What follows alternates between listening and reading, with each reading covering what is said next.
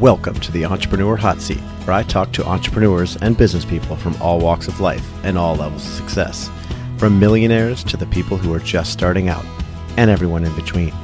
My objective is not only to learn about their businesses and goals, but about their challenges and fears as well, all with the hopes of helping them and you find a pathway to success. Hey, everybody, welcome back to another episode of the Entrepreneur Hot Seat. I am your host, Andy Storch, and I am so excited that you have joined me today for a conversation with my friend Aaron Amuchastegui. And Aaron is a real estate investor and entrepreneur that likes to run his businesses on the road while traveling with his family. In 2017, he and his family spent three weeks traveling and educating on the road for every one week they spent at home amazing. Over his career, Aaron has built, bought, and sold many companies and has bought and sold thousands of houses nationwide, including over $100 million in single family homes. Most importantly, Aaron is a husband and a father to four kids Madeline, who is 10, Charlotte, who is 8, Isabel, who is 7, and Brax, who just turned 2. Aaron, welcome to the Entrepreneur Hot Seat.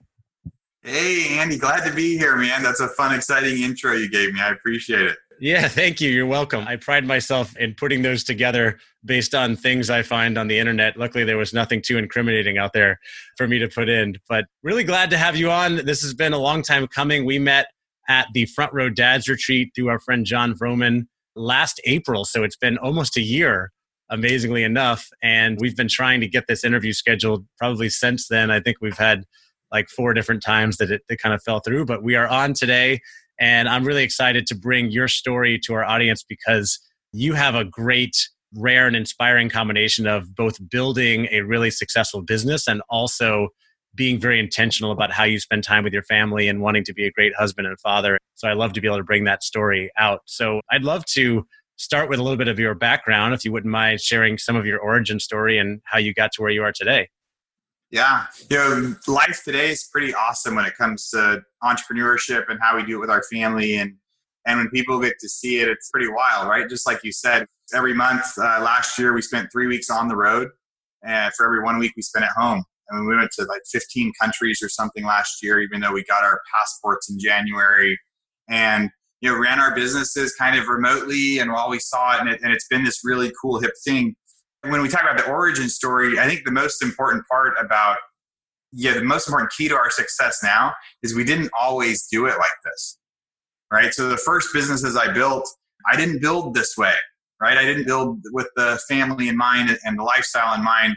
I wanted to build really cool businesses, and so I was just grinding it out and building and, and doing that sort of stuff. You know, so with the kind of the first origin of, of how it all went. So I was a you know, I got a degree in construction management and I worked for a home builder in Southern California at the height of the housing boom. And that was like super cool. You know, we were running these companies where as quick as we could build the houses, they would sell.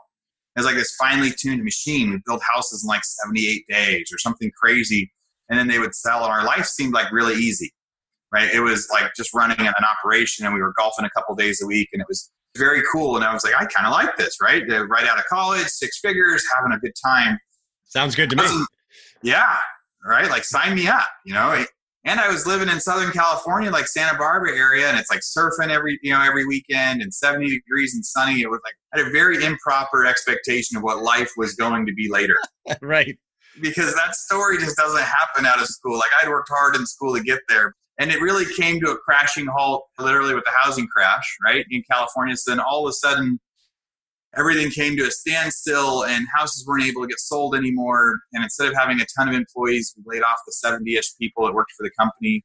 And there was only a few of us left. It was like the owners and me. And we moved up to Northern California and Sacramento. And at that time, we were just trying to find different businesses and ways to fit in. And kind of the short story is as I was trying a bunch of different things, a niche that I found was being able to buy houses on the courthouse steps to flip them and sell them along the way, we had tried to start a bunch of different businesses, but none of them worked out very well. I had always wanted to get into flipping houses, but the other ways that we found it was a highly competitive market. You know, there were a lot of people buying short sales on MLS or REOs, and we were nobodies. And so we had to find something that nobody else was doing. And and back then, nobody else was doing trustee sales. I mean, there was like three or four people doing it. And so to figure out how it worked, I I spent my time down at the county recorder's office, like reading loan documents and trying to teach myself what the courthouse step auction process was like because nobody was doing it. There was no software, there was no companies that were going to help you back then. And so we started buying houses on the courthouse steps and uh, with the other company that I had been working with and started to kind of find some success that maybe this is going to be a niche for us. And my second baby was born six weeks early. So Charlotte was born six weeks early. And at that time, my wife was working nights at the casino as a waitress, and I was working around the clock trying to, you know, to do this. And I was looking at Charlotte and the incubator, and I just felt so to blame for, you know, Kalina working nights and say, man, the last couple years I should have provided more for us. I instead I'm going to become an entrepreneur. That was like the big moment of, you know what, I'm going to I'm going to stop working for this company and I'm going to start my own business and I'm going to see if we can do it because I need to be able to provide more for my family and this working around the clock grinding isn't going to be the solution. And I had started small businesses at different times to try to get different things to work and you know drafting companies, all real estate and construction related, try to like have this outside hustle and and you know collecting real estate sales data and things like that. And you know, we probably, probably started five or six businesses that never went anywhere that just cost money and time and they were ideas that we kept trying to find ideas and this flipping of the courthouse step one finally worked so I quit my job. I had six weeks of savings at the time and said, all right, we've got six weeks. And we've got one investor who was my dad. We're going to go try to buy a house on the courthouse steps. At that time, a foreclosure moratorium got like started within the country because it was like all these foreclosure outbursts. So the next six weeks, no houses actually went to sale or very few. So I was like driving houses. So I was like working 12 hour days, driving and inspecting houses, comping and pricing, going and standing at auction. We didn't buy a single house. And we got like near the end of that six weeks, and I told Kalina, I'm like, if I don't buy a house next week, I think I'm gonna go get a job again. Like it didn't work. We had six weeks of savings, and right. and um, six weeks were up. Yeah, six weeks were up. Exactly. It almost wasn't enough. Luckily, you know, like God decided I was supposed to be doing that after all, and so on January 1st, the foreclosure moratorium got lifted, and on January 3rd, we bought two houses, and those became kind of our first flips that business quickly like kind of escalated. A couple weeks later, my dad had like sent somebody an email like, "Hey, look what my son had done," and an investment company reached out to me and said, "Hey, we heard that you've been doing this. We want to learn more." So that turned into getting introduced to some great guys. I ended up, you know, the fast forward story, I ended up getting a, a big kind of funding from them to start trying to flip houses on the courthouse steps like we did as a construction home builder. So we did really high volume and this business was hugely successful for several years. But the, something I did back then that was a little different is I ran that company with heavy overhead. I did it with lots of employees and we worked crazy hours. And because auctions were every day, all day, it was kind of like there was work was my focus and my family was not. And my kids were not. And there was even this, you know, a time where my wife was my broker selling houses and I was running these companies. And so we had these hugely profitable businesses but near the end of 2012, 2013, you know, my wife and I were like, our whole family was kind of in shambles. Like business wise, we had been making a bunch of money, but we weren't like treating each other right anymore. And it was kind of getting to our heads. And then we had a really bad year of business where a bunch of other people entered the market. And so with competition, we lost, you know, over a million dollars in savings that year. We were like on the verge of divorce and we pretty much got put out of business in California, which was like a totally devastating moment, yeah. right? Yeah. And so that was the first big venture. And then the next year or two, it was like back to the drawing board as an entrepreneur. You know, I kind of told people, hey, you know, we lost what we had, but it's okay because as an entrepreneur, your brain says, I'm going to find another opportunity. Something else is going to come out. So I, you know, when I would tell people or they couldn't believe that we had gone from one level to another, you know, I said, don't, don't worry, we're going to find a way. But at that time, we just started working on our marriage and our life and our parenting and stuff again. And as we got that in track, we found opportunities in other states to do what we were doing in California. This time we decided to use software more than, you know, so we could do it with less people. We would do things a little bit more lean. And as we started buying houses again and flipping them and renting them in other states, you know, now we're at a volume level we were back at our peak. But this time, you know, when we went broke after like that, that the first real big successful business, my wife and I used to always say, like, you know, next time, if we ever have another chance, we're going to do it so much different. We're going to do it so much different with our money. Instead of spending it on silly things, we're going to donate to the right causes. Instead of buying, you know, fancy cars, we're going to make sure we do experiences over things. And instead of having nannies raise our kids, we're going to raise our kids.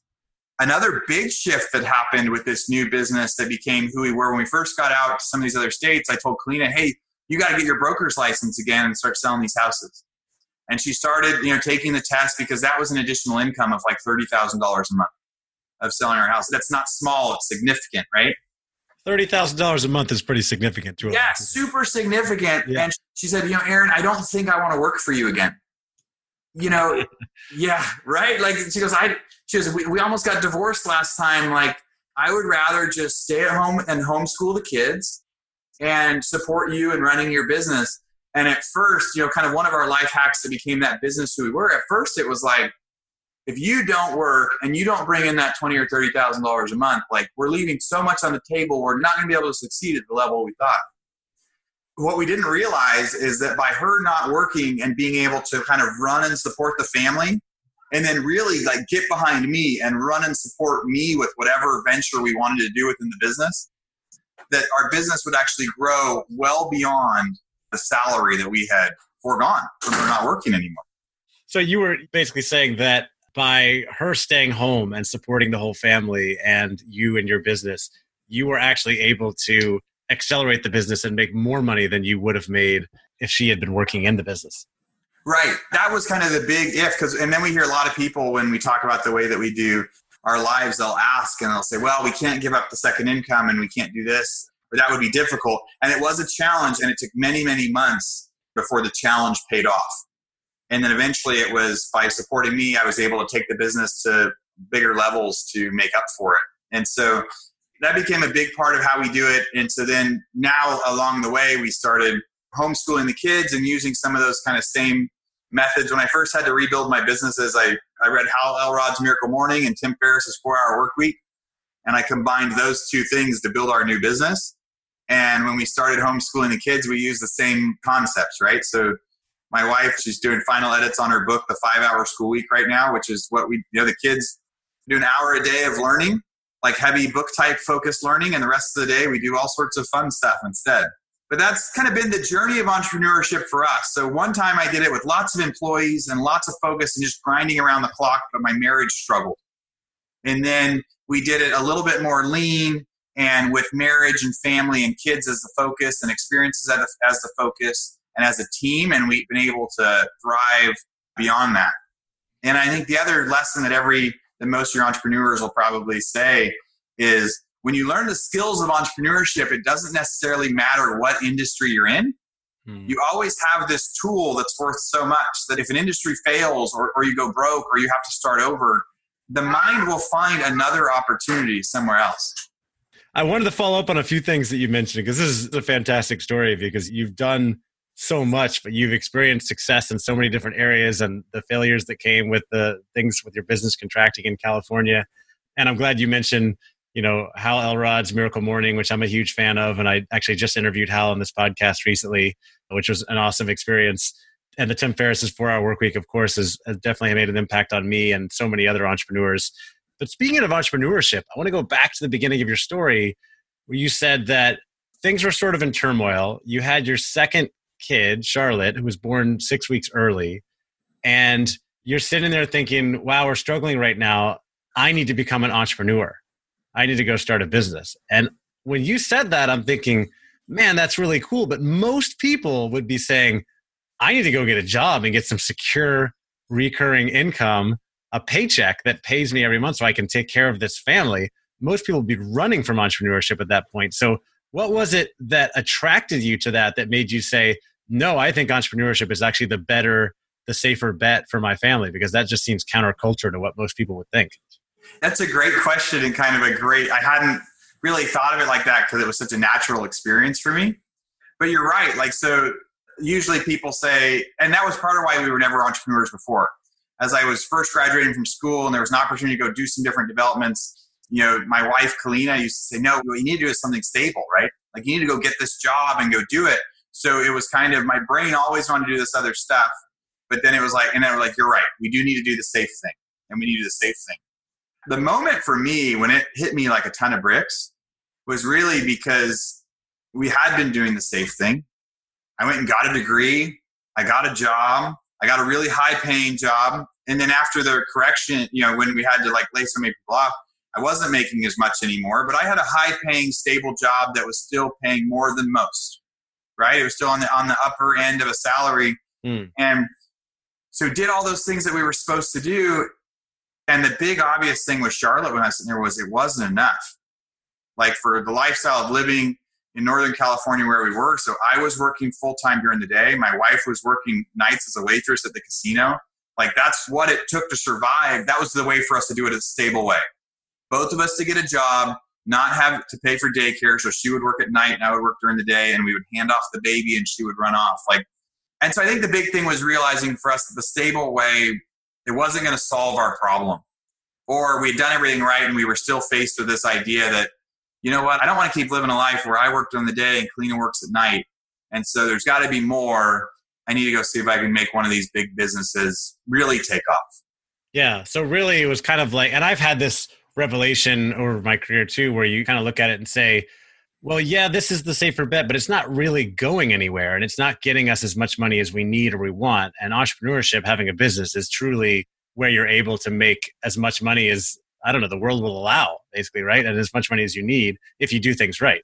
Yeah, like we could have survived doing that for a really long time, but it would have just felt like survival. Mm.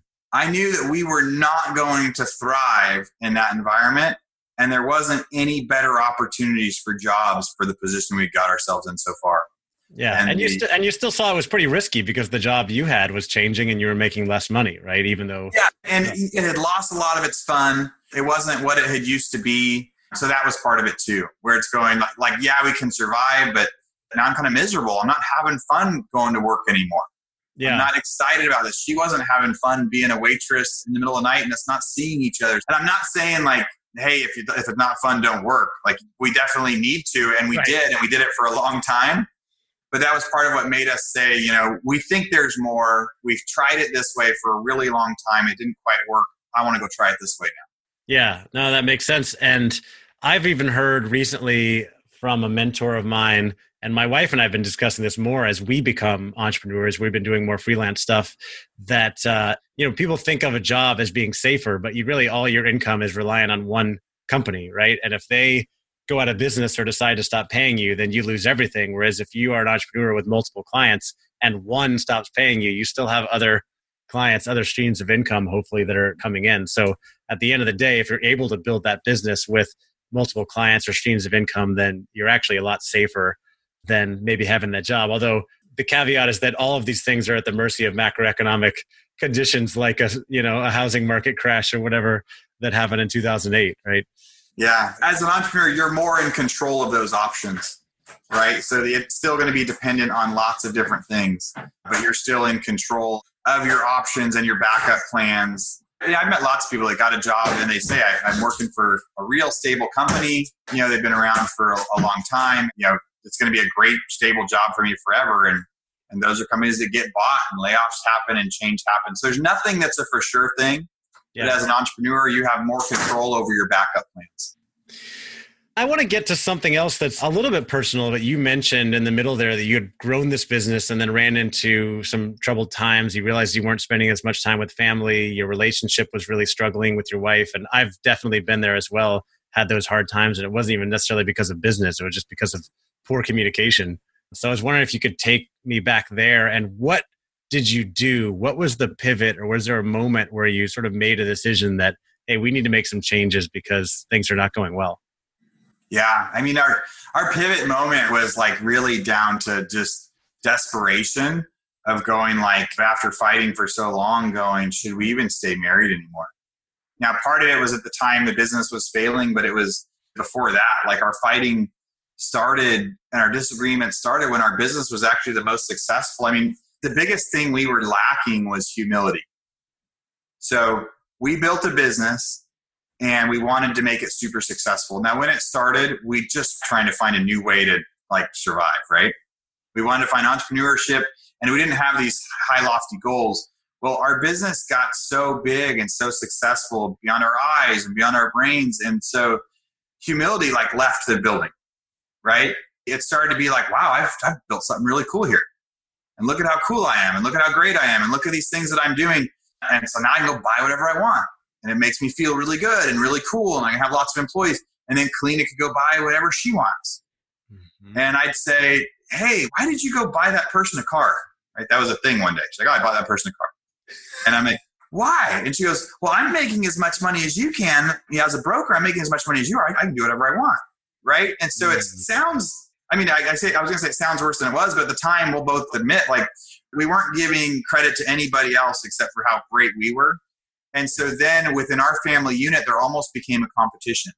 Mm. Who is the one ruling this family? Who is the one leading this family? I'm like, hey, it's my asset management fund, and I'm and I'm buying the houses, and I'm doing this. That's my business, so I'm the leader. And she's like, my brokerage is the one getting the commission, and and so it was a conflict. It wasn't. It's like two alphas, right? Yeah. He was like a super successful broker. Everybody knew her. Everybody told her how awesome she was, and like being a mom is a thankless job. A kid will say, "Give me a sandwich," right. and he won't What's say for dinner. Yeah. yeah. And when they eat it, they'll say that wasn't very good. No. and totally. you know, and the but when she's like a broker and she's the broker that has all the listings and doing more deals than anybody else up in our area, people are like, "Wow, you're amazing." So she's getting people other than her family telling her how awesome she is. Yep. And then the same went for me. I had everybody telling me how awesome I was. So what led to our downfall was no humility, you know, not wanting to give credit anywhere else, wanting to take credit for everything that was happening in our life and then it like brought us further apart you know our personalities really came out and so the desperation moments was really like all right so we weren't doing very good and then in business i kept uh, paying overheads to a lot of people even though i couldn't buy any houses so we didn't lose money buying bad houses that year we bought money trying to pay people's salaries while we were figuring out what was next in our business hmm. like i didn't learn the lesson of layoffs when times go tough so i spent a year like spending money every month to keep people employed when we weren't actually bringing in income yeah. And so we had just bought our house and that required us to like wire some money out of an account. And all of a sudden I realized this account that was always going to have money was empty. And so then it looked like, wow, the account's empty. We're looking at Kalina and like we're in shambles. I then go lay everybody off I hadn't laid off before because I realized, oh, I need to close shop. You know, we didn't fix it. And that was this like moment where you're like, wow. So it was like everything had to be reset and then you have a lot of time in reflection where you go, man, life could have been so good. And instead of it being good, we started getting cocky and buying stupid stuff. Or instead of, we could have gone on trips, we could have done all this stuff. And so that bottom was like a year or two long.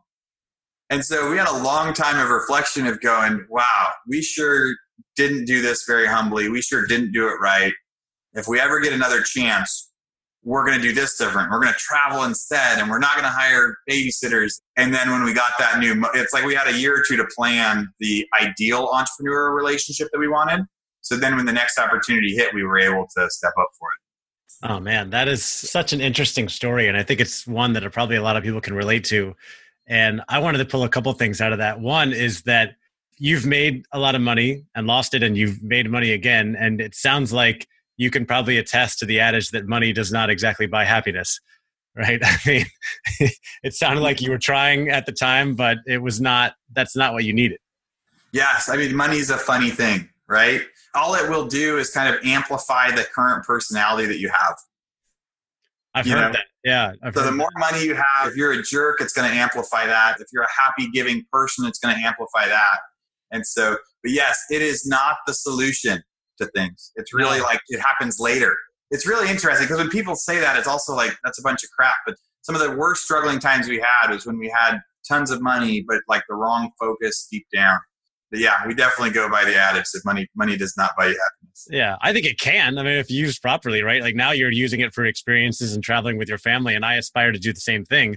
But you've got to keep the most important things in mind the entire time while you're doing that. Yeah, that's true, right? So used properly, money is the key to making a lot of different things happen and happen faster. Mm-hmm. Like anybody can go on a vacation. If they have a lot of money, they can go on them faster and more often and things like that. You know, anybody can donate a percentage of their income to their church, to a cause, to the Front Row Foundation, to you know, to One Life Fully Lived. There's all these different places, and so now you know we get a lot of happiness when we donate to church and we donate to Front Row and the different causes that we get to go be a part of, like that does bring a lot of happiness. So there's it's not the sole answer to it, but it can amplify, you know, your it can obviously amplify your experiences for sure. This episode of the Entrepreneur Hot Seat is sponsored by Advantage Performance Group. Advantage is the first place to call when you need leaders to lead, sellers to sell, and your business to flourish. At Advantage, we offer creative learning solutions that can help accelerate leadership development, business acumen, sales performance, and business results. Our clients say we're imaginative, collaborative, insightful, and fun. For more info, visit AdvantagePerformance.com or call us at 415 925 6832. And now back to the show. Yeah, that's so cool. And the other thing I pulled out of it was now I think we know why your wife said she's not going to back to work with you again, right? Because it just it didn't end well the first time and it sounds like it was a really good decision. You passed up on a lot of money, but you made the right decision for your family, which was smart. I, and really I am so lucky that she was that smart at the time. Because financially it was almost like an irresponsible decision for her to say no. Yeah. Right? Like it took so much in her to go, look, like our relationship is on fire now. Right? Like we're back. Like we're so in love and we're in love with our kids and, and we're having a really good time. We just wanted a second chance. Our second chance is here. Let's not mess it up again. Yeah. Right. Let's just do it like you said and just live a little simpler and not do as much and the, you know, and forego that extra thing. So really, I have to give her all the credit for that because I was still in my brain going, no, my wife has to work. Like, we need that income. Yeah. And she was just kind of like, just trust me. Let's put our family first. And the, and she's just like, she's the smartest lady in the world because it really, it made our businesses grow and our family life grow and our happiness grow. So she was smart enough to remember, like, no, when we're focusing on the wrong thing, the wrong things happen. Yeah, it was an investment in your family and your future. That's fantastic. So you built this business. You started building it where you're now you're buying and flipping houses in other states. And I know you've got that going on, and she's supporting you and your family. You guys are traveling. Right before we started recording, you mentioned that you've got some other businesses you've been getting into. So what's new and exciting for you and for your business these days, Aaron? Yeah, so something that's been fun. Like I think you mentioned at the beginning, we during our high times in California, we flipped a thousand houses. You know, bought and sold a thousand houses. You know, with investors and partnerships. There's probably less than 50 or 60 people in the U.S. that have done that. Right? Not yeah. very many people. There's eight companies that own a thousand houses or more right now. So we did really, really well. And right now, one of our businesses, we're trying to be the ninth company with a thousand single family rental houses. You know, that's fun. And part of that was, you know, I we flipped a thousand and then went broke after right? So then as I started to do it again and I saw there weren't that many people doing it, I thought, man, if I would have done that different too, you know, I can do that. I could be on the board. I can make that happen. So that's one of our goals, and that's a fun one that's kind of in line with our other businesses. One of the things I'm the most excited about right now is so one of the niches that we've been able to really do well in uh, is on the courthouse steps for auctions, and where it's been kind of hard for everybody else to do that business. Right? There are a lot of barriers to entry. You need cash, it's high risk. Like if you don't do the right steps, you can really get hurt. And there aren't very many people that want to teach you how to do it. And when I first started buying them in Texas, I was a subscriber to this list where they sell you the foreclosure list. And they sell a spreadsheet and we had built our own company software to take it and we make we have iphone and android apps with it and this computer desktop valuation tool that we take that list and we really make it something that helps us go to auction and buy a bunch of houses six months ago the former owners reached out to me and asked if I wanted to buy that business. A couple years ago, I had reached out to them and said, Hey, I built some cool software. Can I sell it to your clients? We almost had a deal a couple years ago. It didn't go through. Now one of the owners passed away and they said, Hey, do you want to do this? And so now we're owners of that company, which is a, a lead company that sells the spreadsheets. But the cool thing that we're trying to do with it now is we are trying to make it really easy for the average individual to get houses at auction. And so by doing that, what we're going to do is the software that we built over many, many years to do it ourselves, we're going to give that away to the clients. We're going to give that away to the people that are buying the spreadsheets and try to make it. We think it's good for the economy. It's good for people. Like right now, big companies are good at buying house at auction and little guys never really can. Yeah. No it's too hard to do all the steps. And so now we're going to do all the steps for them. And then we're doing classes and things like that where I do some Facebook live sessions and I teach them and go, hey, this is, it's kind of like going to put one of my other companies out of business, but it's this new fun, neat thing to go, hey, can we teach tens of thousands of people how to buy houses on the courthouse steps using our data, using our software, like taking what we learned before, and then also just trying to kind of give that away as a skill and an option to more people in the future. Oh, that's really cool. Now, when you say you are teaching people how to buy houses on auction on the courthouse steps, is that for them to just buy a single family house to live in, or is this for people to get into real estate investing? Yeah, I think for both. I think a lot of people like the idea of buying a house at auction because they can buy it for 20% less.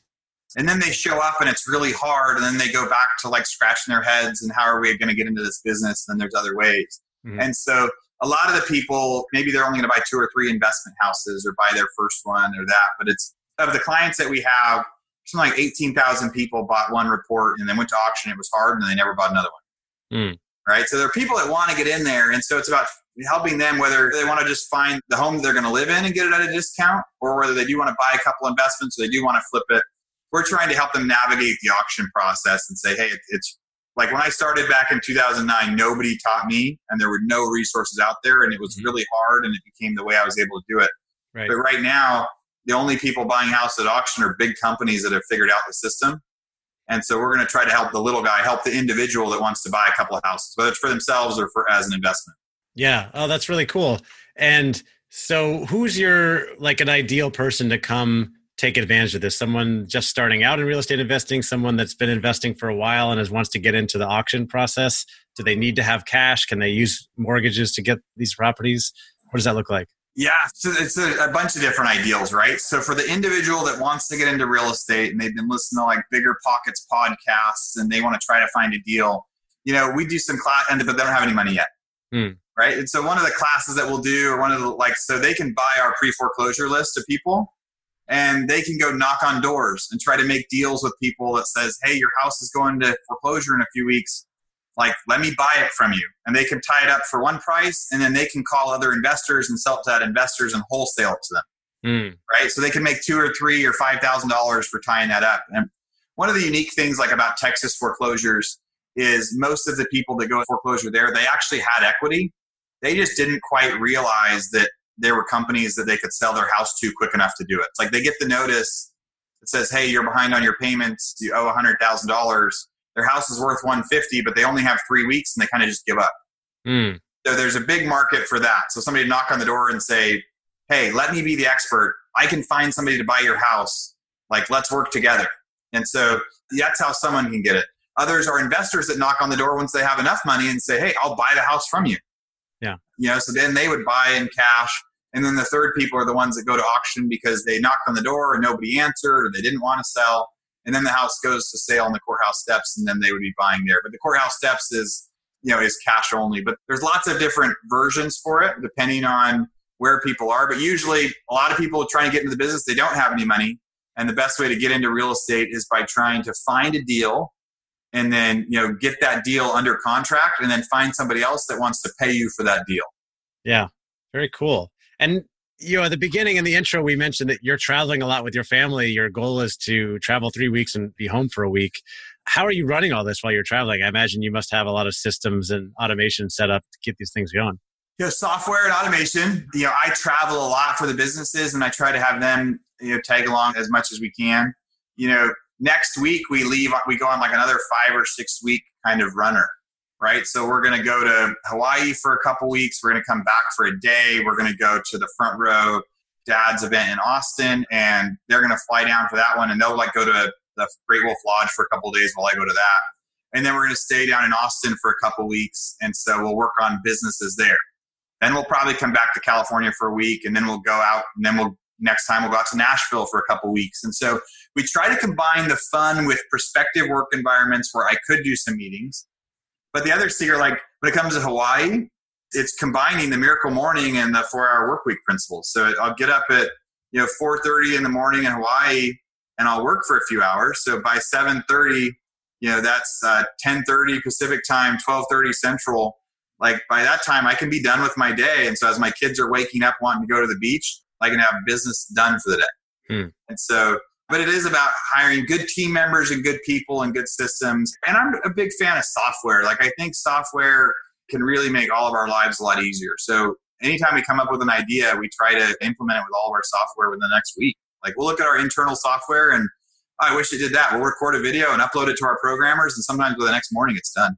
Yeah, awesome. Last question for anybody listening who's thinking, man, this all makes sense. I've been wanting to get an entrepreneurship. I see how it provides more opportunity, more safety. For someone kind of getting started in entrepreneurship, what's one piece of advice you give a new entrepreneur that's just starting out? Yeah, I would say find something that you love because if you find something that you love, then your brain will come up with those ideas. So everyone will say, like, find a problem and solve it. And if nobody else has solved it yet, solve it. Right? Like, that's where all the big businesses came from. So that's where you get the ideas. But one of my big secrets that helped make it happen was I didn't just quit my job without a plan. I've met guys that'll say, I want to become an entrepreneur. I'm tired of working. I'm going to quit my job tomorrow. Yeah. And I say, okay, you can do that if you have some savings and you know exactly what you're going to do tomorrow. So some people go, I don't know what I want to do yet. I want to get into real estate. I want to quit my job. And so I tell them that the safest way to do it is to, you know, to make sure if they quit their job on a Friday that they know that on Monday morning at eight o'clock, they're going to wake up and they're going to spend the next eight hours going toward this new venture. And they have four weeks in savings. I mean, I should have had three months in savings when I really right. did it. And that would have been you know more it would have been uh, no you had you had six weeks and you got the deal right at the end so you had the perfect yeah. amount yes but man it was uh but i'm glad i stuck with it right so i would say but that's a big thing that i get a lot of calls that people hear my story and go hey i'm ready to quit my job you know what should i tell them how can i tell my wife that i need to do what you did and quit my job and start my business and i'd say well what are you going to do on monday if you quit today and when they don't have a plan yet I ready. tell them they can't quit their job until they absolutely have a plan. Yeah, you need so a plan. I, I quit my job, I knew the next day I was going to be driving houses for auction and then attending auction to try to bid on. Right. You need that plan. And I think the other thing to take out of that is you need support too. Like have that conversation with your husband or wife before you're going to quit your job and make sure they're on board. Yes, absolutely. Like because as a family unit and as a to be able to happily stay married, like those decisions have to be made together. That way, if something goes wrong, it's a team effort. Yeah. And if you try a business, like we failed in five or six businesses before we had one work. Like if you do it together and it fails, it doesn't bring you apart. But if one of you makes the decision and the other doesn't and it fails, then it really makes the yeah. The other one's against it and they're going, "I told you so." We're in that boat. You know, it's, we recording this in February. I quit my job a few months ago to join a new business. I had my wife's full support on it. We talked about it at length, and now she's starting a business as well, and we're supporting each other. And it's it's so much fun because we're supporting each other, we're communicating. But we've had those experiences in the past where we were not very supportive, we were not communicating well, and things didn't go well as a result. So, Aaron, we got to wrap this up. This has been great for anybody who wants to find out more information about you or the business. Maybe they want to learn more about how to get into buying real estate on auction. Uh, where do they go? How do they find out more?